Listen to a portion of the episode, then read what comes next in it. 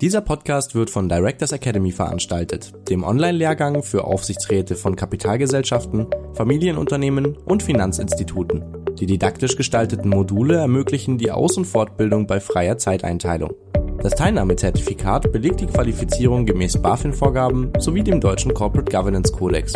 Weitere Informationen finden Sie auf der Internetseite directorsacademy.de. 17 Uhr.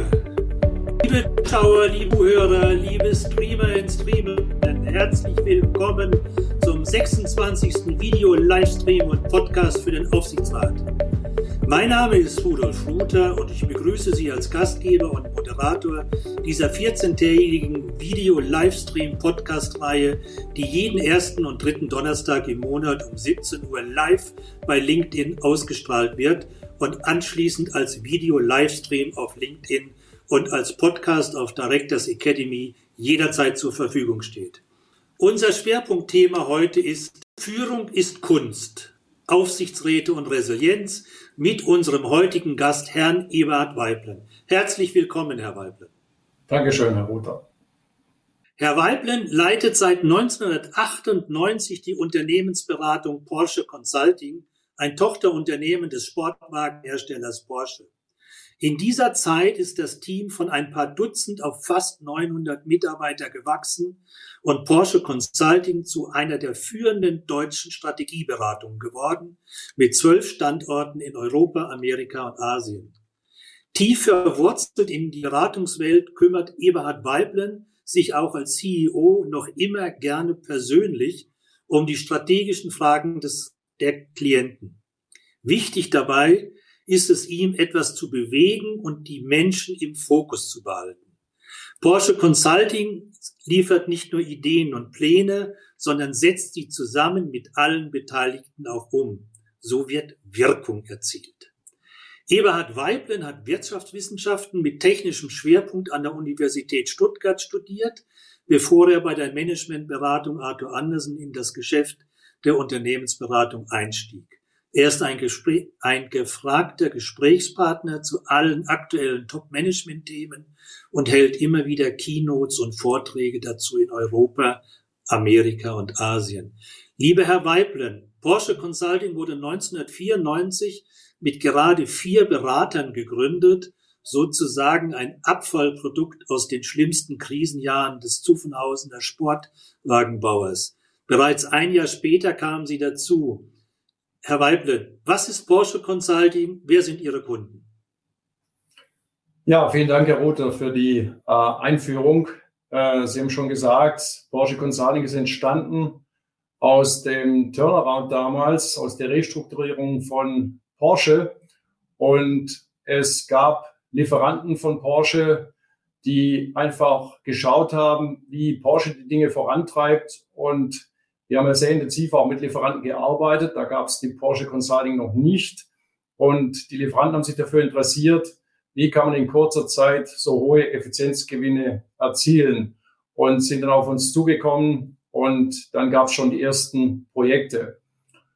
Und dann kamen auch schnell andere Unternehmen, die den Porsche-Erfolg gesehen haben, aus völlig unterschiedlichen Branchen, sei es jetzt aus dem Einzelhandel oder einer unserer ersten Klienten war eine Bank, dann hatten wir ein Möbelunternehmen und so weiter. Und alle waren daran interessiert, äh, wie das geht. Und äh, so sind wir relativ schnell gewachsen.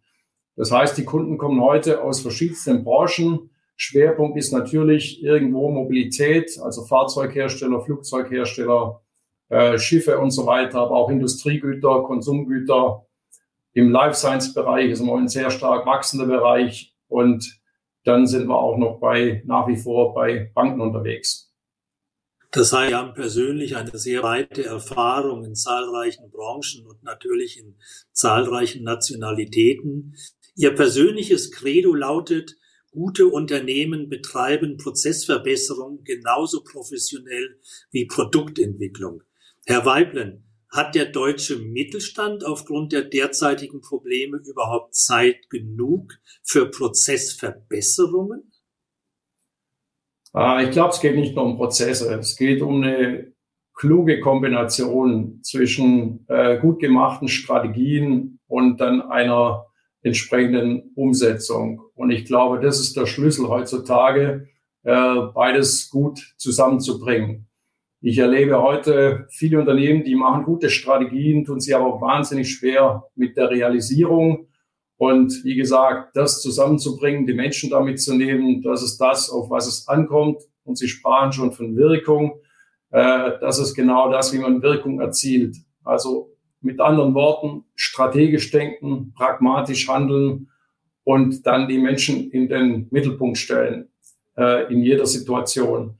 Und so erzielt man Wirkung.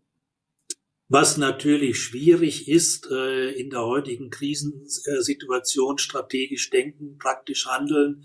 Meistens fängt immer das praktische Handeln zuerst an. Aber lassen Sie uns mal sich so in die Nähe unseres Themas kommen. Wir sind ja äh, auf das Thema unseres heutigen Gesprächs gekommen seinerzeit, als wir über die Eröffnung von Porsche Consult in Paris gesprochen haben, im Herbst 2021. Ausgangspunkt ihrer damaligen Eröffnungsrede war das nicht nur für alle Franzosen bekannte Bild von Eugène Delacroix mit dem Titel Freiheit für das Volk. Ich bin mir sicher, dass auch unsere Zuhörer und Zuschauer Ferdinand äh, Victor Delacroix, den französischen Maler und den Wegbereiter des Impressionismus insbesondere sehr gut kennen und insbesondere sein Bild, was im Louvre in Paris hängt. Herr Weiblen, was kann man auf dem Bild von Eugène Delacroix Freiheit für das Volk für einen Aufsichtsrat entdecken? Mhm. Also vielen Dank, Herr Rother, für die Einleitung hier. Also erstens wollte ich den Franzosen keine PowerPoint-Präsentation zumuten. Äh, zum Zweiten ist es mein Lieblingsbild, äh, weil es einfach ein sehr starkes Motiv ist. Das Bild ist ja entstanden 1830 infolge der Juli-Revolution. einen dreitägigen Aufstand der Bevölkerung und letztlich hat es zum endgültigen Sturz der Bourbonen da in Frankreich geführt und hatte die Machtübernahme des Bürgertums zur Folge. Und das Bild verarbeitet die Barrikadenkämpfe. Und das Volk hat ja in diesem Sinn keinen eigentlichen Anführer, sondern Delacroix hat dann dem Volk eine Anführerin gegeben, die unter dem Namen Marianne die Nationalfigur der Französischen Republik letztlich wurde und letztlich auch eine von den Römern übernommene Symbolgestalt ist ähm, für Freiheit, also Liberias. Und für mich geht es bei diesem Bild vor allem um Werte, Werte wie Mut, Tatkraft, Energie, um eine Idee, einen Traum. Und in diesem Fall ist es eben die Freiheit. Start with a Dream ist zum Beispiel eins unserer Führungsprinzipien hier bei Porsche Consulting. Und wenn ich jetzt an Aufsichtsräte denke und an Unternehmen denke, ähm, kommen mir noch Vorstellungen in den Sinn. Und da gibt's viele, die führen ihre Firma mit Leidenschaft, mit der klaren Idee, verfolgen einen Traum und können auch andere gut mitnehmen, selbst in schwierigen Zeiten. Und ich glaube, als Aufsichtsräte gilt es heute darauf zu achten. Und wichtig ist auch für mich, es geht hier nicht um Personenkult, sondern um sowas wie eine imaginäre Kraft, die alle antreibt, um eine zentrale Idee. Und heute würde man wahrscheinlich der Purpose dazu sagen. Ähm, und Sie können sich selbst fragen als Aufsichtsräte, worin liegt nun die Kraft des Unternehmens, welches Sie beaufsichtigen und was treibt Führungskräfte und Mitarbeiter wirklich an? Das kam mir in den Sinn, als ich dieses Bild wieder mir vor Augen führte. Ja, ich habe äh, spaßeshalber die gleiche Frage bei ChatGPT eingegeben. Und ich will das jetzt nicht wiederholen, was ChatGPT als Antwort gegeben hat. Auf alle Fälle hat sie erkannt, dass für Aufsichtsräte nichts enthalten ist und dass auch kein Aufsichtsrat auf dem Bild abgebildet ist. So viel mal der Unterschied zu ihrer Interpretation und der künstlichen Intelligenz von ChatGPT. Äh, liebe Zuschauer, liebe Zuhörer, ich würde gerne an dieser Stelle unsere klassische Aktivität mit Ihnen machen. Ich möchte Ihnen gerne eine Frage stellen, die Sie mit möglichst nur einem Stichwort beantworten. Und dann zähle ich drei, zwei, eins, dann drücken Sie auf den Sendeknopf und dann kommt mit einem Schlag alle Ihre Antworten auf diese Frage in der Chat-Kommentarspalte Und wir können das alle mit dem linken Auge mal sehen, äh, was denn Ihre Meinung zu folgender Frage ist. Was ist das wichtigste Merkmal von Führung? Was ist das wichtigste Merkmal von Führung? Bitte nur ein Stichwort. Drei, zwei, eins. Senden. Und jetzt können wir alle mit dem linken Auge da drauf gucken und schauen wir mal, wie wir dann zu nachher kommen. Wir sind ja das Thema Führung ist Kunst. Für mich ist unternehmerische Führung auch so etwas wie Kunst. Und zwar die Kunst, Menschen zu überzeugen und sie zur Gefolgschaft einzuladen, so dass sie freiwillig das tun, was ich, die Führungskraft, für das Richtige für mein Unternehmen halte. Also nicht ich mache mich zum Führer, sondern meine Mitarbeitenden entscheiden, ob ich ein Führer bin. Nicht ich erschaffe ein erfolgreiches und nachhaltiges Unternehmen, sondern meine Kunden entscheiden, ob meine Produkte kauffähig sind. Herr Weiblen, wie würden Sie Führung definieren? Also ich beginne einfach mal mit so einer Art abstrakten Definition. Für mich ist Führung eine Tätigkeit, die dafür sorgt, und Sie haben es schon angesprochen, dass es ein Ziel gibt und äh, dass dieses mit den vorgesehenen Ressourcen halt auch erreicht wird. Wie gesagt, klingt sehr abstrakt, aber wenn ich mir die Welt jetzt von heute so anschaue, ähm, sind wir als Gesellschaft ständig in so einem Übergang eigentlich von der Vergangenheit, die uns geprägt hat, und von der Zukunft, ähm, wo wir eigentlich noch nicht so genau wissen, ähm, was da auf uns zukommt. Ähm, und da gibt es natürlich immer Chancen und Risiken. Und ich glaube, auf so einem Weg ist Führung unverzichtbar, weil Entscheidungen getroffen werden müssen, Vertrauen verdient werden muss. Es müssen Versprechen gehalten werden und auch ein Weg nach vorne gebahnt werden. Gutes Beispiel ist für mich, und ich äh, bin nun mal auch in dieser Industrie sehr stark verwurzelt, die Automobilindustrie, die sich gegenwärtig stärker verändert als in vielen Jahren zuvor. Wir gehen in Richtung Elektromobilität. Fahrzeuge werden digitalisiert, werden Teil von einem größeren Ökosystem und man entwickelt neue Mobilitätskonzepte. Und Führung ist jetzt vonnöten, damit Menschen geholfen wird, dass sie dorthin kommen, wo sie vielleicht noch nie gewesen sind. Und für mich gibt es dann auch noch zwei Aufgaben, wenn ich an Führung denke. Das eine ist, dass man ein Bild hat vor seinem geistigen Auge oder dafür sorgt, dass es dieses Bild gibt. Sie haben schon angesprochen, da müssen Mitarbeiter einbezogen werden. Aber letztlich geht es auch darum, manchmal Entwicklungen zu antizipieren. Ich mag so einen Satz, dem Goethe zugesprochen wird, wenn ihr es nicht erspüret, ihr werdet es nicht erjagen. Also auch das ist wichtig, Dinge, Entwicklungen zu erspüren, glaube ich, um überhaupt führen zu können und äh, zu wissen, wo es langgehen soll. Und dann ist einfach so, Zukunft ist das, was wir draus machen. Ähm, ich halte nicht so viel davon, immer nur links, rechts zu schauen, sondern wir müssen schon ein Bild entwickeln von dem, was wir wirklich wollen. Und auch das ist sicherlich mit den Mitarbeiterinnen und Mitarbeitern zu diskutieren, was man will und dann ins Gestalten zu kommen und nicht sich als Opfer zu sehen von den ganzen Einflüssen, die da links und rechts auf einen einwirken. Ja. Und letztlich kommt es dann, wenn ich diesen letzten Satz noch anbringen darf, kommt es darauf an, dass man dafür sorgt, dass aus diesem Bild dann eben Realität wird. Also ich bleibe bei diesem strategisch Denken und pragmatisch handeln und eben die Menschen da mitnehmen, in den Mittelpunkt stellen.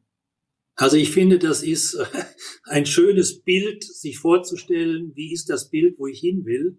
Das ist ja im Prinzip so ein Gedankenansatz, wo ich sage, äh, ich stelle mir vor, es ist jetzt 2030 und ich gucke zurück auf das Jahr 2023 und wie würde ich in 2023 jetzt entscheiden, damit ich in 2030 in dem Zustand bin, den ich mir jetzt gerade ausgedacht habe.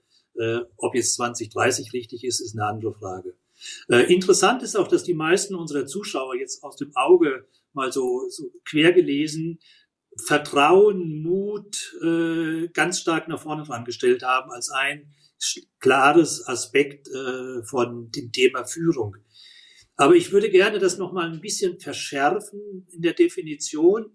Äh, wir haben auf der einen Seite den Führer, darf man ja Deutschland eigentlich nicht sagen, den Leader, Leadership. Auf der anderen Seite haben wir den Manager. Was ist denn der Unterschied zwischen Manager und Leader? Also das ist ja häufig diskutiert, glaube ich, diese, diese Unterscheidung. Ähm, für mich ist so etwas Managen im übertragenen Sinne, was handhaben, bewerkstelligen, was leiten. Also jemand, der irgendwie in der Lage ist, ein größeres Problem einfach schnell zu lösen. Ich denke gerade an Dinge wie jetzt die Erdbebenkatastrophe in der Türkei. Ich glaube, da ist es hilfreich, wenn man gute Manager hat, die schnell Überblick sich verschaffen können und dann ganze Teams ans Arbeiten bringen können, kann. Wenn ich an einen Leader denke, dann denke ich an jemanden, der über die aktuellen Probleme, die wir da gerade lösen, sei es jetzt dieser Fall, den ich gerade genannt habe, oder in Unternehmen, der einfach über die aktuellen Probleme hinausdenkt und in der Lage ist, sage ich mal, andere für sich oder auch für eine fremde Idee, Sie, Sie sprachen es an, die vielleicht von den Mitarbeitern kommt, äh, dafür zu begeistern und dafür zu sorgen, dass auch diese Idee Wirklichkeit wird.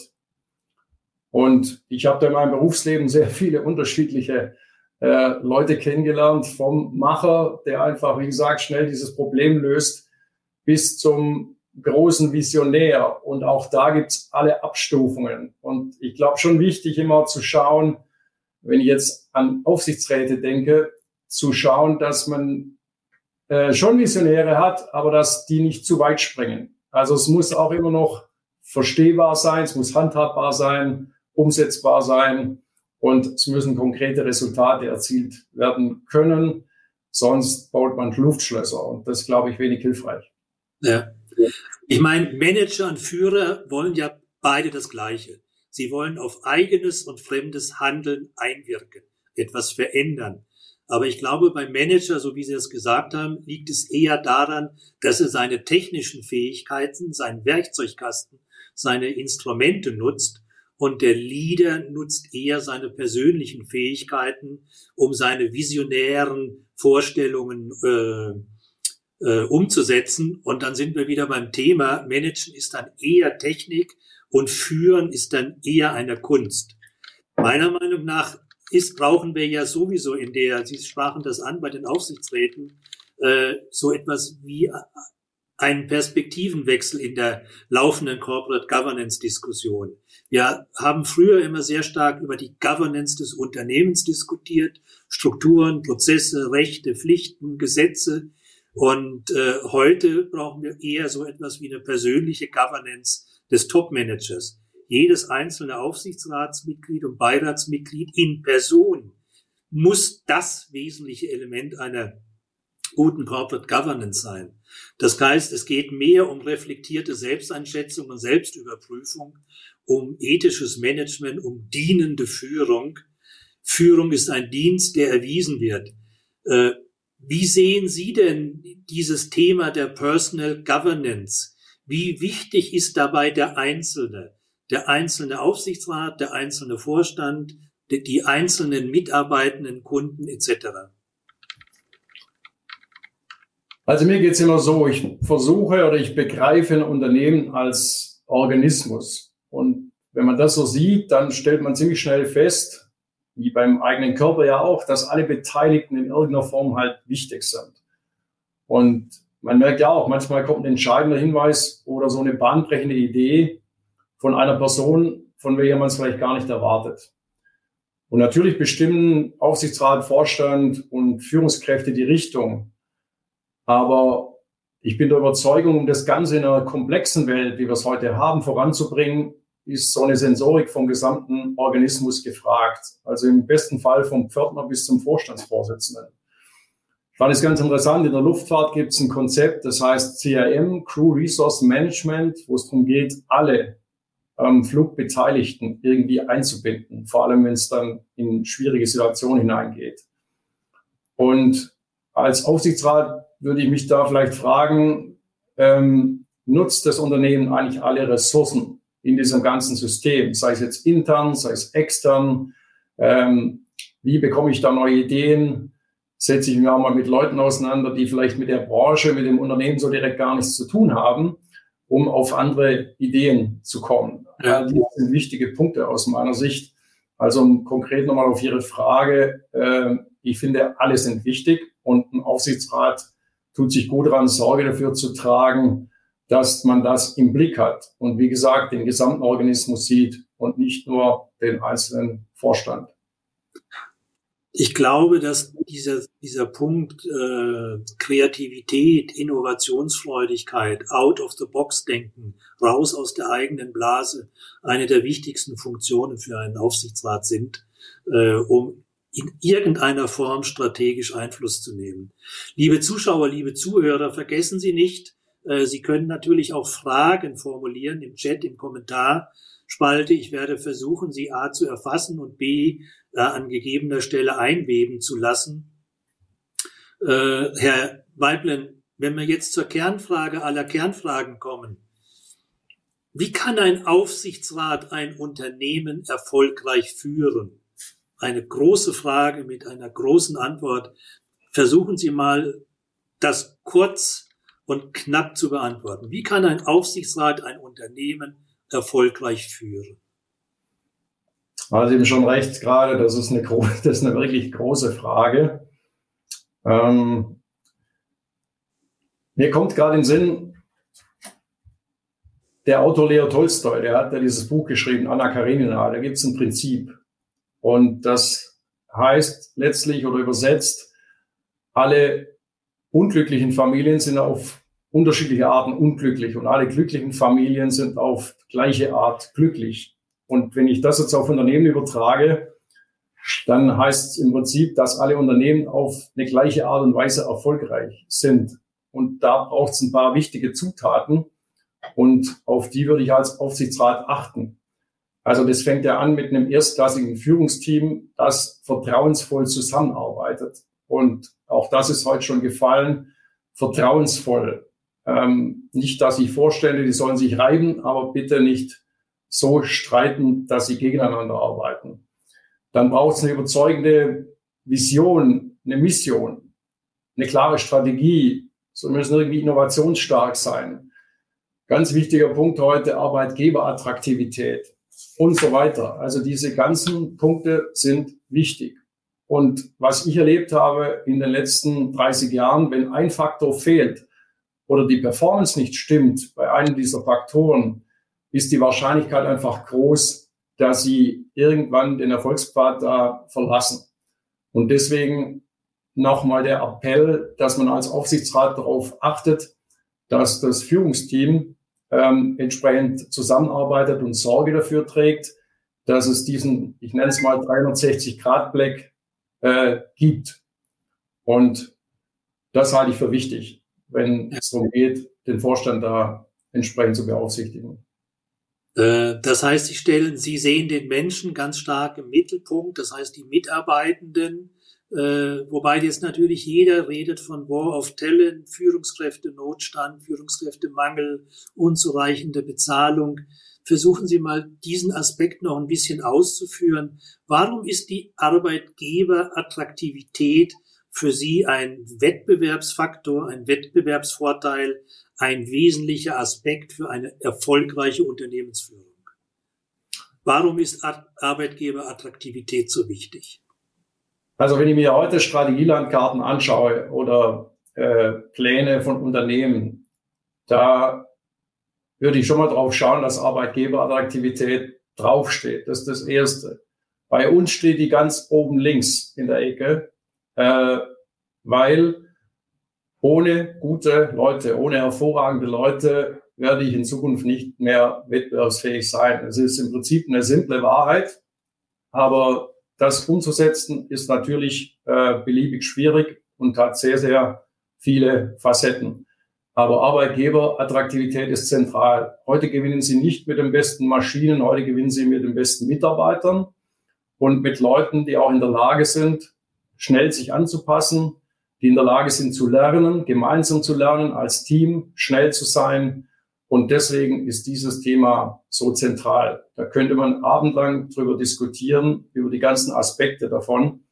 Aber das ist wirklich entscheidend. Und auch da wieder als Aufsichtsrat würde ich darauf achten, dass das im Strategiepapier ganz weit oben links steht, gleich am Anfang. Und äh, vieles andere kommt dann möglicherweise danach. Wenn der Mensch so wichtig ist und im Mittelpunkt stehen sollte äh, der Strategie und des Führungs- und des Unternehmenserfolgs, äh, glauben Sie, dass Aufsichtsräte ausreichend genügend Sachverstand für diese zahlreichen Human Resource Probleme und Prozesse haben, die zu einer erfolgreichen Arbeitgeberattraktivität führen? Das ist also aber das weiß ich, ich, ein ich, langweiliges Thema. Nein, nein, ich weiß es, ich weiß es natürlich nicht. Das kommt ja auf den einzelnen Aufs- oder auf der Aufsichtsrätin an. Ähm, ich habe einen sehr interessanten Vortrag gehört. Ich glaube, es war Wolfgang Reitzle damals, äh, der gesagt hat, legen Sie einem Ingenieur ein technisches Problem auf den Tisch und ein menschliches Problem. Äh, wird er sich wahrscheinlich für die Lösung des technischen Problems entscheiden. Ja. Also viele sind nicht gewohnt, mit menschlichen Problemen oder mit menschlichen Fragen umzugehen. Und das wird ja immer wichtiger. Ähm, das heißt, ähm, gibt da vielleicht schon eine Tendenz, sich mit diesen Fragen zu wenig zu beschäftigen. Ja, so, und, und wenn man es bisher nicht getan hat, dann muss man es einfach äh, machen. Und da sind die Fragen ja auch sehr vielfältig. Äh, heute in der Diskussion auf das ganze Generationenthema. Wie gehe ich mit Generationen um? Wie bringe ich die zusammen? Das, Diversität, das Diversitätsthema oder das Generationenthema mit, mit reinspielt. Ähm, und da muss man sich damit auseinandersetzen. Und dann gibt es viele andere Dinge bis hin zum Vergütungssystem, das irgendwo äh, gut funktioniert. Also ganze Bandbreite und man kann eigentlich nur äh, jeden dazu anregen, äh, sich damit noch viel, viel stärker zu beschäftigen, als wie nur mit diesen ganzen strategischen und technischen Fragen. Äh, da würde mich Ihre Meinung interessieren äh, wie man das verbessern kann. Also wenn ich jetzt eine Selbstanalyse meines Aufsichtsrats mache und ich stelle fest, ich habe da Defizite in dem Wissen, in der Vorgehensweise, in der praktischen Erfahrung, glauben Sie, dass dieses Human Resource Thema äh, so gehandelt werden sollte, dass ein spezieller Human Resource Experte als neues Aufsichtsratsmitglied berufen werden sollte, so wie wir diskutieren, ein neuer separater Digitalexperte, ein neuer separater Nachhaltigkeitsexperte? Äh, oder ist das eher etwas, was eigentlich mehr in das Grundwissen, in das Grundverständnis aller Aufsichtsräte gehört? Also ich plädiere hier, hier sehr stark für Grundwissen. Äh, gehört erstmal ins Grundwissen aller. Ähm, so schwierig das manchmal ist, und auch da hilft es natürlich, wenn man den Aufsichtsrat in etwas diverser besetzt. Also Mann, Frau, international, ja. jung, alt, halte ich für extrem wichtig, äh, um da zu einer guten Diskussion zu kommen.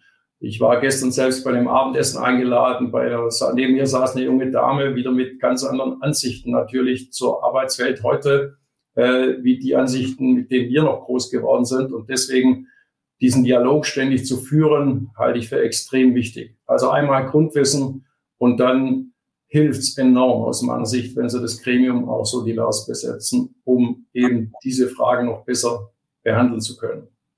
Ja, Diversität ist für viele Probleme eine ganz probate Lösung, äh, die leider viel zu wenig äh, angewendet wird. Lassen Sie uns mal einen anderen Aspekt noch einmal äh, herausholen. Sie sagten vorhin unter anderem, die Innovationsfähigkeit ist ein wesentlicher Aspekt für eine äh, erfolgreiche Unternehmensführung. Jetzt die konkrete Frage, wie kann denn ein Aufsichtsrat die Innovationsfähigkeit in einem Unternehmen erhöhen? Ist für einen Porsche-Ingenieur jetzt eine schwere Frage. Trotzdem versuchen Sie es kurz zu beantworten. Ich denke, das hat mehrere Aspekte. Ähm, zum einen dafür Sorge zu tragen, dass das Management wirklich lernt, wenn sie es bisher nicht tun, über den Tellerrand zu blicken. Ja. Also da würde ich einfach mal beobachten, was macht der Vorstand? Wo holt er sich neue Ideen? Ähm, wo sind die unterwegs? Sind die immer noch in der gleichen Branche unterwegs oder gehen die auch mal in andere Branchen rein? Mit wem unterhalten die sich? Ähm, all solche Punkte. Dann bringt man Leute ins Unternehmen, die vielleicht mit der Branche, mit den Themen gar nicht so viel zu tun haben, die dafür sorgen, dass da neue Kombinationen entstehen, finde ich extrem wichtig. Und dann ist sicherlich auch so, man kann auch als Aufsichtsrat immer wieder mal neue Themen äh, einwerfen. Ich habe das selbst erlebt, ähm, als wir das Thema Satellitenkommunikation diskutiert haben. Und da habe ich sehr kompetente Aufsichtsräte erlebt, die sich die Mühe gemacht haben, sich auch in dieses Thema einzuarbeiten. Und äh, da sind sehr fruchtbare Diskussionen dabei herausgekommen. Also das sind alles Punkte, die ich für wichtig halte. Vor allem dieses über den Teller anschauen, vor allem dieses Verknüpfen mit anderen, weil so, wie gesagt, neue Ideen entstehen.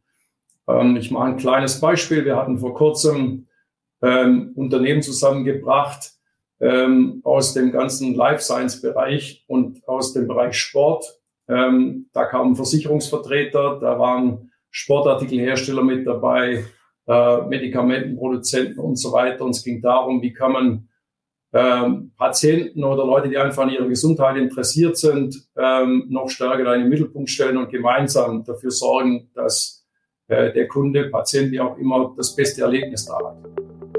An dieser Stelle unterbrechen wir den Podcast für einen Hinweis in eigener Sache. Wie Sie eventuell schon wissen, halten Aufsichtsratsmitglieder dank des großen Informationsangebots von Directors Academy ihr Wissen stets auf dem Laufenden. Die didaktisch aufbereitete Weiterbildung, die auch als Online-Nachschlagewerk dient, ist in drei Versionen verfügbar. Für Kapitalgesellschaften, Familienunternehmen oder für Finanzinstitute. Als Zuhörer profitieren Sie von einem 10%igen Rabatt für eine Einzellizenz von Directors Academy. Um den Preisvorteil in Anspruch zu nehmen, geben Sie bitte bei der Bestellung auf directorsacademy.de den Gutscheincode Aufsichtsrat 2023 ein. Hinweise dazu finden Sie auch in den Show Notes. Dieses Angebot ist bis zum 28. Februar 2023 gültig. Äh, wenn wir bei Innovationsfähigkeit sind, sind wir natürlich auch eng bei der Anpassungsfähigkeit oder wie wir neudeutsch im Moment immer gerne sagen, bei der Resilienz. Äh, wie würden Sie Resilienz definieren und warum ist das für den Aufsichtsrat so wichtig? Also Resilienz ist für mich mal grundsätzlich die Fähigkeit, negativen Einflüssen einfach mal zu widerstehen und ich sage immer im besten Fall in der Lage zu sein, aus diesen Störungen zu lernen und halt besser zu werden. Ähm, man kann es in der Natur ja beobachten, äh, Bäume zum Beispiel, ähm, die sind gegenüber Stürmen sehr unterschiedlich resilient. Manche, die brechen einfach ab, manche werden entwurzelt und manche, die biegen sich einfach so weit und können ganz gut widerstehen. Oder bei Fahrzeugen gibt es Stoßfänger. Die Autoindustrie hat Stoßfänger entwickelt, die bei leichten Stößen sich wieder in die ursprüngliche Form bringen. Oder Flugzeugtragflächen, wenn man die hochbiegt, äh, die so flexibel sind, dass sie stärkste Turbulenzen aushalten. Und deswegen ähm, ist Resilienz einfach so wichtig, um diesen ganzen Turbulenzen da auch ähm, standhalten zu können. Und das erleben wir gerade häufiger. Ähm, Unternehmen, die erleben ja gerade eine Krise nach der anderen. Und nochmal, es ist nicht nur, dass man widersteht, sondern es geht auch darum, schnell zu lernen. Und mein Credo ist immer, wer daraus schneller lernt, ist einfach vorne. Ja, wobei man muss also Resilienz genau, ich würde das genau so auch definieren, aber ich denke, es sind immer zwei Hauptbereiche, die man unterscheiden muss. Das ist die Resilienz der, der, der, der Strukturen, der Prozesse des Unternehmens als solches. Und das andere ist äh, eher die Resilienz der einzelnen äh, betroffenen Menschen, Menschen, der Elemente des Aufsichtsrates, des Vorstandes, der sogenannten Führungskräfte, weil da gilt ja genau das Gleiche. Es gibt Menschen, die an Krisen oder Problemen eher zerbrechen äh, und sich äh, andere, die sich nicht unterkriegen lassen und eine bessere äh, Widerstandsfähigkeit haben, um dramatische Situationen besser zu lösen. Die Frage ist, wie finde ich eigentlich einen resilienten äh, Führungskraft? Also jemand, der solche persönlichen und sozialen Kraftquellen hat, auf die er wahrscheinlich persönlich zurückgreifen kann, dass er nicht zerbricht. Haben Sie da eine Idee, jetzt sage ich mal ganz primitiv unter der Überschrift Recruiting von resilienten Führungskräften? Also wenn man Gespräche führt und äh, wenn man ja, Kandidatengespräche führt, dann führe ich die oft so, dass ich äh, nach Dingen frage, die Menschen einfach, wo, wo sie schwierige Situationen erlebt haben, wie sie damit umgegangen sind. Ja, das kann jetzt sein, Tod eines Angehörigen, äh, das kann im Extremfall mal eine Behinderung sein ähm, oder Überwinden von anderen Schwierigkeiten. Und man merkt einfach, Leute, die in einem Leben was erlebt haben, die wirft auch so schnell nichts mehr um. Da kann dann, oder die werden vielleicht im Extremfall bei Schwierigkeiten sogar ruhiger. Ja. Und solche Leute sind gefragt, gerade in der, gerade in der jetzigen Zeit. Also das kann man schon erfragen, das kann man rausfinden. Ähm, am besten ist, man hat, man nimmt sich noch mehr Zeit, erlebt gemeinsam mit diesen Menschen Dinge und wie sie sich dann äh, verhalten, ob sie nervös werden. Gab eine sehr lustige Anekdote in der Biografie von Robert Bosch, geschrieben von, von, äh, von Theodor Heuss. Ähm, da wurde beschrieben, dass Bosch immer sich die Mühe gemacht hat, mit Leuten zum Jagen zu gehen. Und hat er sehr schnell gemerkt, fangen die an da zu zittern, äh, wenn Wild auftaucht oder bleiben die ruhig. Ähm, allein so hat er herausgefunden, ähm, was er von denen dann zu, zu erwarten hat. Ähm, solche Dinge sind wichtig oder wie Menschen sich dann persönlich im Griff haben. Ganz interessant auch noch, wie gesagt, gestern hatte ich ein sehr interessantes Abendessen mit mehreren Leuten und einer kam aus einem größeren Konzern, die üben äh, solche Dinge auch gemeinsam. Also er sprach von vier bis sechs äh, Trainingseinheiten pro Jahr, wo die exogene Schocks ähm, auf sich einwirken lassen. Natürlich gespielt alles in diesem Fall, aber häufig sehr gut gespielt und daran üben, wie sie sich als Team dann verhalten, um eben stärkere Resilienz dann auch zu zeigen, schnell zu sein und daraus zu lernen. Fand ich eine tolle Geschichte. Ja, ich denke, die wenigsten Unternehmen machen das. Ich habe das schon mehrmals, äh, diesen Gedanken oder diese Situation erwähnt. Das hat sehr schön der Professor Kormann, der frühere Chef von Freud, in einem Artikel von vor zwei Jahren äh, festgehalten, der dann sinngemäß gesagt hat, äh, Flugzeugpiloten üben Krisensituationen im Simulator, Feuerwehrleute üben Brandeinsätze an äh, Bauruinen etc. Und wo übt der Aufsichtsrat, wo übt die Führungskraft eine Krisensituation? Und das ist äh, ein sehr gutes Beispiel. Wenn ich zusammenfasse, haben wir jetzt drei wesentliche Aspekte für erfolgreiche Unternehmensführung äh, diskutiert. Innovationsfähigkeit, Arbeitgeberattraktivität, Mitarbeitende und äh, Anpassungsfähigkeit, Resilienz. Mich hat gewundert, dass Sie nicht von Kunden gesprochen haben, von Customer Centricity. Wie ist es denn mit den Kunden? Sind die wichtig für unsere Unternehmenserfolgsführung? Äh, ja, die sind nicht nur wichtig, die sind zentral. Ich meine, äh, warum gibt es überhaupt ein Unternehmen? Und die Berechtigung liegt ja schließlich darin, dass ein Unternehmen versucht, ein Kundenbedürfnis zu befriedigen, also irgendein Problem zu lösen oder was mir manchmal noch besser gefällt, ähm, zu helfen, dass ein Traum eines Kunden verwirklicht wird.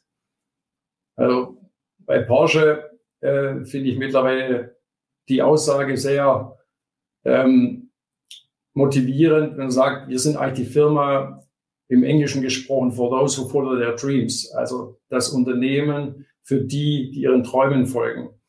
Und ich denke, es ist so beides, manchmal Problemlösung, manchmal auch Traumerfüllung. Und deswegen Kundenorientierung zentral. Und wenn man die verliert, dann hat man irgendwann auf der ganzen Linie verloren. Und deswegen ja. würde ich als Aufsichtsrat immer ein Auge drauf haben, ähm, dass die Führungskräfte, der Vorstand den Kunden im Blick hat. Leider ist das nicht immer so. Und dass das ganze Unternehmen den Kunden im Blick hat. Kleines Beispiel, ich wurde mal von einer Bank eingeladen, von einer großen Bank für einen Vortrag zum Thema Kundenorientierung. Und es ging um die Frage, wie kann ich das ganze Unternehmen am Kunden ausrichten? Oft sind es nur die Vertriebsleute und die anderen beschäftigen sich häufig mit sich selbst. Also letztlich bis hin zur internen Revision, dass wenn wieder neue Regeln erlassen werden, dass man an den Kunden denkt. Und was bedeutet das jetzt für den Kunden? Wird es da noch schwieriger? Muss der noch mehr Unterschriften leisten? Oder wie kann man es eigentlich einfacher machen? Also deswegen zentrales Thema und nicht nur im Vertrieb bitteschön oder im Marketing, sondern im gesamten Unternehmen. Es gibt tolle Beispiele dafür von Unternehmen, die es sehr großartig machen. Ich denke dabei eine große Hotelkette zum Beispiel. Ja, und Kunde im Blick haben bedeutet dann natürlich zahlreiche Aktivitäten. Und eine der wesentlichsten ist natürlich, mit den Kunden zu reden und mit denen zu kommunizieren, weil sonst weiß man ja letztlich gar nicht, was die Kunden für Träume und für Erwartungen und für Vorstellungen haben. Lassen Sie uns aber nochmal zu dem Thema Anpassungsfähigkeit und Resilienz zurückkommen, weil wir hier nun gerade in umfangreichen Krisen und Schwierigkeitssituationen sind. Sie sind ja äh, doch oft werden Sie, werden Sie gerufen als sogenannter Spin-Doktor von Aufsichtsräten und Vorständen, das heißt im sogenannten C-Level. Und wenn ich an meine Aufsichtsräte denke, die lieben ja Checklisten und vorgefertigte Fragen, die sie im Gremium dem Vorstand präsentieren können. Können Sie uns mal helfen und mit zwei, drei knackigen Fragen, äh, die ich in meiner nächsten Aufsichtsratssitzung meinem Vorstand bezüglich Anpassungsfähigkeit stellen sollte? Ja, also was mir auffällt ist, viele sind ja schon gewohnt, irgendwie in Szenarien zu denken. Ja, dann hat man so ähm, irgendwie ein Best Case und dann hat man noch vielleicht äh, Fälle, die leicht davon abweichen. Und da habe ich sehr viel auch von, zum Beispiel von einem Hedgefondsmanager gelernt, äh, der gesagt hat, hier, habt ihr ja schon mal überlegt, was passiert, wenn, das, wenn der Umsatz nicht um 10 Prozent, sondern um 30 oder 40 Prozent einbricht. Sie haben vor das Fliegerbeispiel gebracht, ungefähr, Sie sitzen im Cockpit und ein Triebwerk fällt aus. Was machen Sie denn dann da? Was läuft da eigentlich ab? Und ähm, ich denke, sowas würde ich auf jeden Fall, solche Fragen würde ich auf jeden Fall stellen. Also ein bisschen mehr ins Extrem zu gehen, weil man dadurch sehr viel lernt, wenn man diese Übung macht.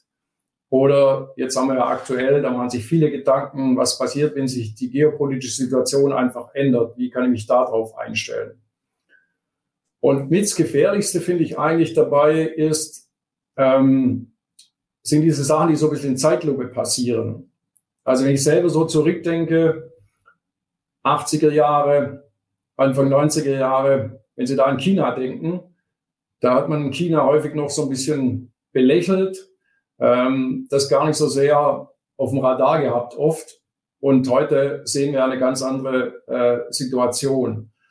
Also Beispiel Softwareentwicklung, die Geschwindigkeit in der Softwareentwicklung und ähm, was wir dort alles erleben. Und wenn das dann plötzlich auf einen zukommt, dann kann es sehr schmerzhaft sein. Und besser ist, man erkennt solche Prozesse sehr früh und stellt sich irgendwie drauf ein. Also ich habe da immer so das Bild im Kopf, im Moment, das kommt ja für viele wie so eine Lawine in Zeitlupe, kommen da manche Dinge, ja. Und äh, deswegen, die Fragen würde ich stellen. Nach den Trends, nach den Wechseln in den Trends und einfach zu schauen, ob das von den Vorständen wirklich erkannt wird und wie sie darüber denken. Es ist ja Fragen relativ leicht, äh, aber das sind natürlich zentrale Fragen, die erfordern natürlich auch eine andere äh, Tagesordnung, die erfordern andere Sitzungsintervalle, weil solche Fragen kann man nicht in zwei Minuten beantworten, sondern die führen ja in der Regel ja. zu einem Dutzend und weiteren Fragen. Äh, ich würde Sie gern weil sie sind ja für mich ein absolut äh, nicht nur erfolgreicher, sondern auch internationaler Top-Berater, wie vorhin schon erwähnt, aus Dutzenden von Branchen und äh, Nationalitäten sammeln Sie Ihre Erfahrung und Ihr Wissen. Haben Sie so etwas wie eine Blaupause, wie man sich dem Thema nähern kann? Was sind so die wichtigsten Erkenntnisse, Ansatzpunkte zur Verbesserung der Resilienz? Also das wären dann eher die Punkte, auf die der Vorstand hoffentlich selber kommen sollte oder in welcher, äh, wie er sie selber abarbeiten sollte. Wir haben nicht mehr viel Zeit, aber vielleicht, dass Sie mal ich weiß, ich hab, diese Aspekte ansprechen. Ja, ich habe das ja vorher schon ein bisschen angedeutet, ja, dieser 360-Grad-Blick, also dass man darauf wirklich achtet, wenn es jetzt um Resilienz geht. Also, ich würde unterscheiden mal zwischen strategischer Resilienz und operativer Resilienz. Und strategisch, dass Sie einfach schauen, zum Beispiel, dass man ein ausgeglichenes Portfolio hat.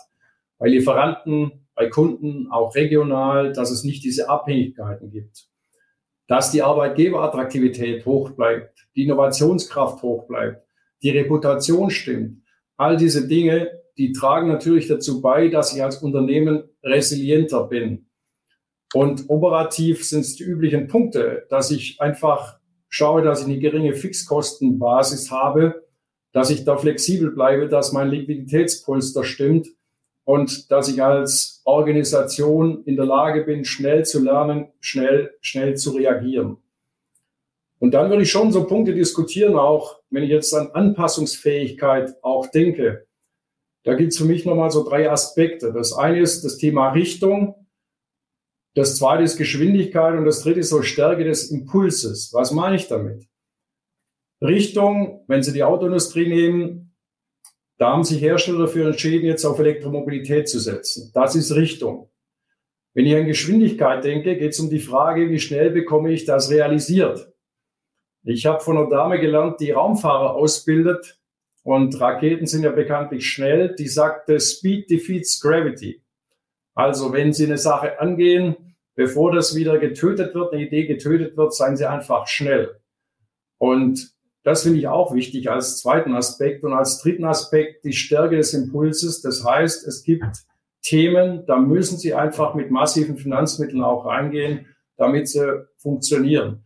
Und das wäre so eine Anregung für eine Diskussion mit den Vorständen. Auf diese Punkte würde ich achten. Und Sie haben schon angesprochen, dafür braucht es Zeit.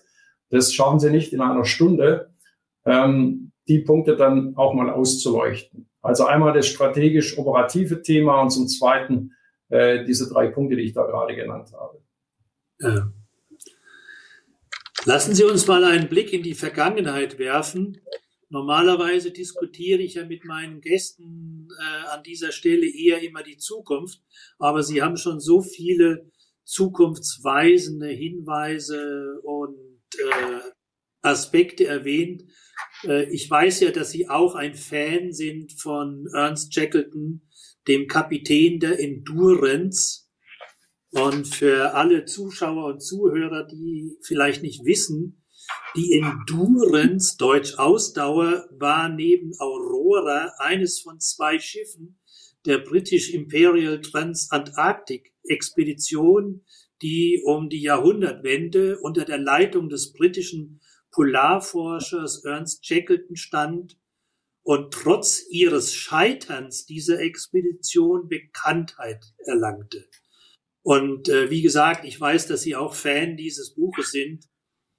Warum sollten Aufsichtsräte die Geschichte von Ernst Shackleton kennen, Herr Weiblen? Also ich muss sagen, ich habe das, ich bin dazugekommen über den bekannten Bergsteiger Reinhold Messner und ich finde es eines der faszinierendsten Beispiele, für Führung äh, in, in schwierigen Zeiten. Und wenn man sich das überlegt, die sind dort hingefahren und hatten eigentlich die Idee, äh, die Antarktis zu durchqueren. Das Schiff äh, bleibt im Packeis stecken und ringsrum nur Eiswüste. Und dann ist das Schiff auch untergegangen und übrig geblieben sind die Männer, die 27 Männer und äh, ich meine drei Beiboote. Und eigentlich ist das eine Ausweg, ausweglose Situation. Also da werden viele vielleicht an Suizid gedacht haben, sagen, wir kommen ja nie raus und nie mehr gesund nach Hause. Und was ich beeindruckend fand, die haben sich dann am Ende 635 Tage auf Eisschollen bewegt, ähm, sind dann auf einer Insel angekommen und dann musste Shackleton noch auf die Insel fahren, wo sie ursprünglich gestartet sind. Das war Südgeorgien. Und die ganzen Strapazen, die die da durchgemacht haben, das können Sie sich vorstellen, was das bedeutet. Und das Interessante ist eigentlich an dem Buch, ähm, das kommt irgendwann am Schluss, da haben viele gesagt, das war mit die beste Zeit ihres Lebens. Das muss man sich mal vorstellen. Und er hat es einfach geschafft, durch, durch seine Führungsleistung die Männer immer wieder zusammenzuhalten. Der hat immer Aufgaben gesucht, der hat gemeinsam Dinge trainieren lassen, entwickeln lassen und natürlich gab es auch Friktionen. Und ein tolles Beispiel war, er hat immer diejenigen, mit denen es am meisten Schwierigkeiten gab, die hat er zu sich ins Zelt genommen. Als kleines Beispiel. Also als Führungskräfte neigt man ja vielleicht manchmal dazu, äh, diejenigen, die Schwierigkeiten machen, die lässt man so links liegen, ja, oder schiebt sie irgendwie weg. Nein, der hat sie zu sich geholt. und so lange mit denen gearbeitet, bis die wieder dabei waren. Und all solche Dinge, denke ich, ähm, kann man da lernen. Und deswegen finde ich das eine wunderbare Lektüre, sich damit mal äh, auseinanderzusetzen. Also ich ja. habe es in einem Zug durchgelesen. Ja, da bin ich äh, absolut bei Ihnen. Das, glaube ich, hat jeder mehrmals durchgelesen. Äh, vielleicht eine Bemerkung noch zu der Frage von vorhin, Unterschied zwischen Manager und Leader. Einer unserer Zuschauer und Zuhörer hat geschrieben, das ist auch Ernst Shackleton ist ein gutes Beispiel für den Unterschied. Wahrscheinlich war Frank Wild, der Kapitän, eher der Manager und Ernst Shackleton war dann eher der Leader in der Aufteilung äh, dieser Problematik.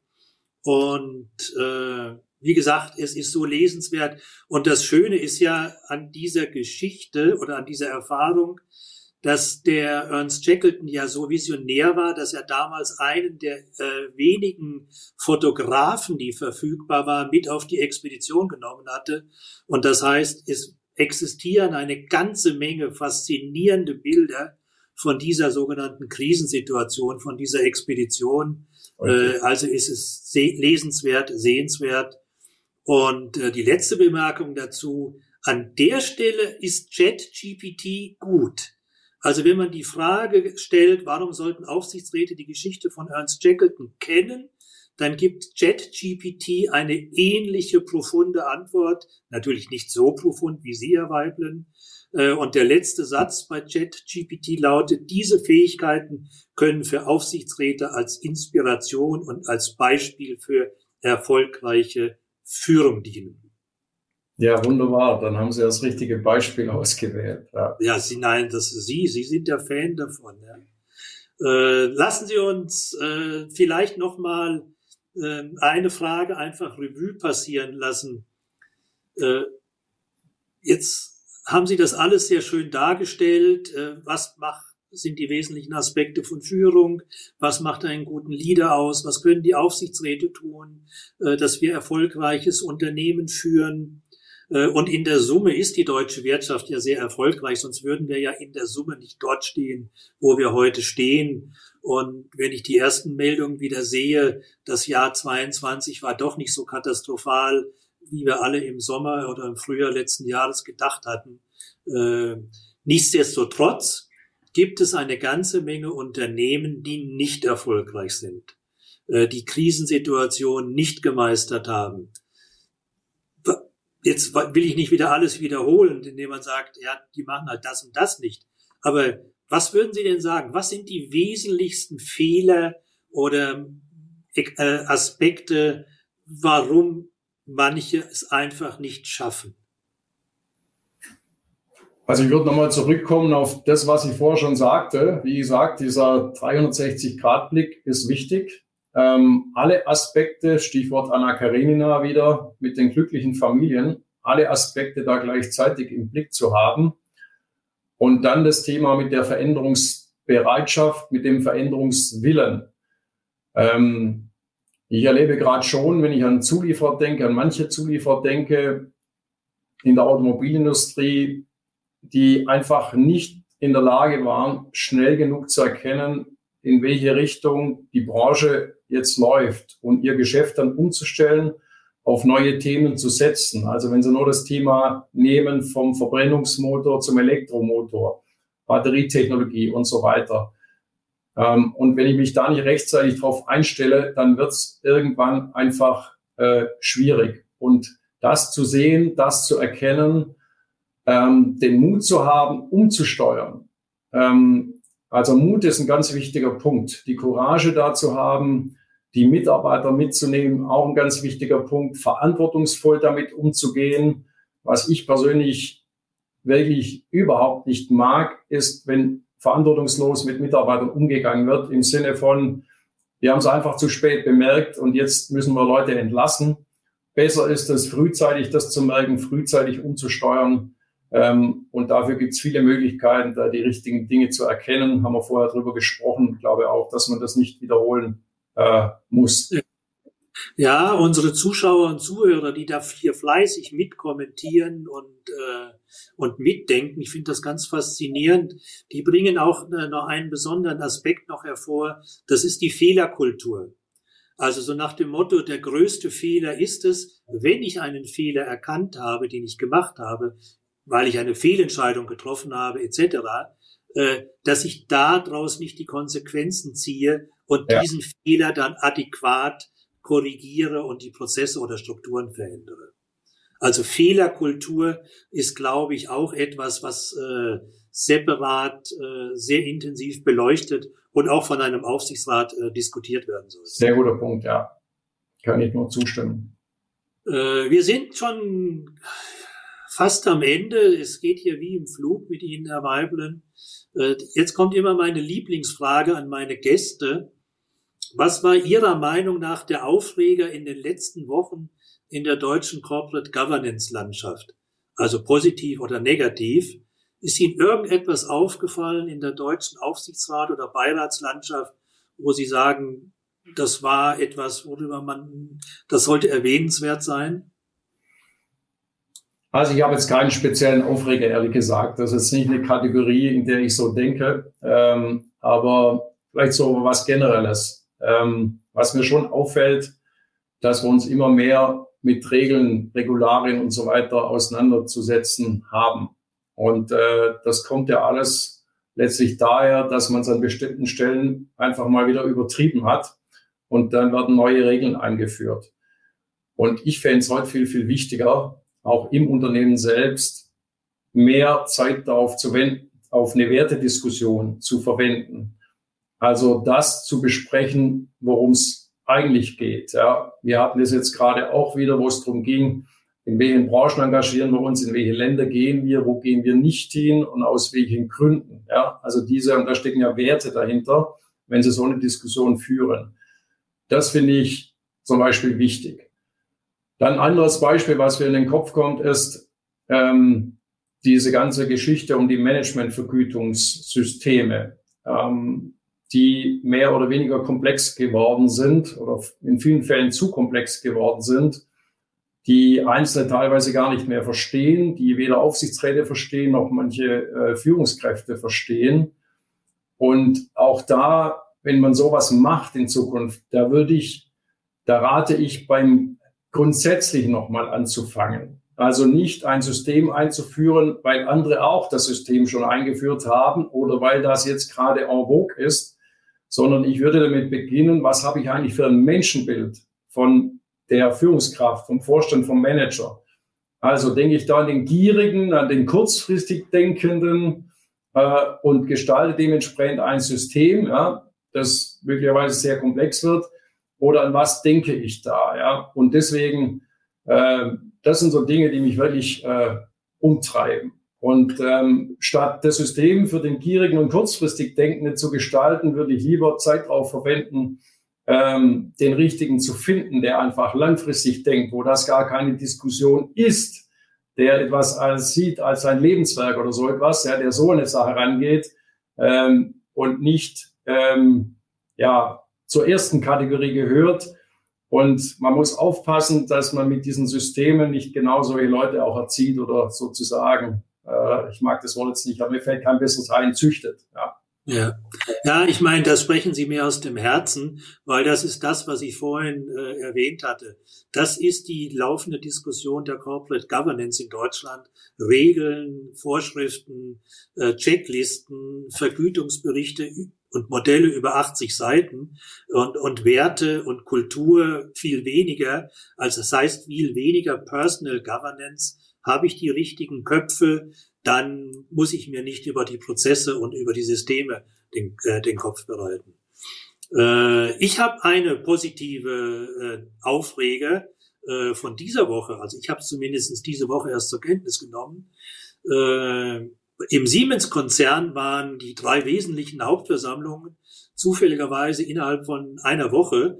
Äh, also Siemens Holding, Siemens Healthliner und Siemens Energy haben ihre drei Hauptversammlungen abgehalten und sie haben in der Summe fünf äh, weibliche neue Aufsichtsräte bestellt. Das heißt, wir haben jetzt äh, nicht nur fünf neue weibliche Aufsichtsräte, sondern wir haben jetzt in zwei Siemens-Konzernen Pari äh, bei dem Thema und äh, ich glaube, jetzt sind alle Diversity-Verfechter äh, relativ glücklich über diese Entwicklung bei Siemens. Herr Weiblen, wir sind am Ende. Wir kommen zur Schlussfrage. Was haben Sie uns mitgebracht? Einen kurzen, knackigen Satz, wo wir am Wochenende noch an Sie denken und an dieses hervorragende Gespräch, was wir heute gemeinsam geführt haben. Was geben Sie uns mit fürs Wochenende? Also wenn ich ans Wochenende denke, denke ich an zwei Dinge. Vielleicht, wir haben vorher von ähm, Vielfalt gesprochen, Resilienz gesprochen und so weiter. Ähm, eine Sache wäre, treffen Sie sich mit Menschen, die mit Ihrem Geschäft nichts zu tun haben, um einfach mal über den Teller anzugucken. Das ist eine Sache. Und eine zweite, das mache ich selber sehr gerne, gehen Sie raus in die Natur. Da kann man viel lernen fürs Unternehmen. Kleines Beispiel, wenn ich draußen einen Baum sehe, dann sehe ich die Oberfläche, aber ich denke auch immer an die Wurzeln. Und je höher so ein Baum wächst, desto tiefere Wurzeln braucht er eigentlich oder desto stärkere Wurzeln. Und das finde ich ein ganz gutes Bild für ein Unternehmen. Wenn ein Unternehmen wächst, achten Sie auf die Wurzeln. Also zusammengefasst, gehen Sie in die Natur, treffen Sie Menschen, die nicht aus Ihrem Business kommen und es kann eine Bereicherung sein. Herr Weible, es war eine große Bereicherung für uns alle heute. Recht herzlichen Dank, dass Sie heute bei uns waren. Ich danke Ihnen, Herr Rother. Vielen Dank an alle, auch an unsere Zuhörer und Zuschauer. Ergänzendes Lesefutter zum Thema von heute finden Sie natürlich auf der Homepage äh, von Porsche Consult. Googeln Sie auch mal Eberhard Weiblen und seine äh, Veröffentlichungen und Vorträge. Natürlich auch auf der Homepage von Directors Academy und auf meiner Homepage gibt es weiteres und zusätzliches Lesefutter. Bleiben Sie alle gesund und zuversichtlich und denken Sie daran, der nächste erste Donnerstag im Monat ist der 2. März 2023. Da haben wir um die gleiche Zeit Frau Dr. Victoria Kickinger mit einem ganz aktuellen Thema. Was bringt den Aufsichtsrat JetGPT beziehungsweise was sollte er von diesem neuen Baby der künstlichen Intelligenz wissen? Dankeschön allen, kommen Sie gut nach Hause, schönen Abend, danke nochmal, Herr Weibel. Danke Ihnen.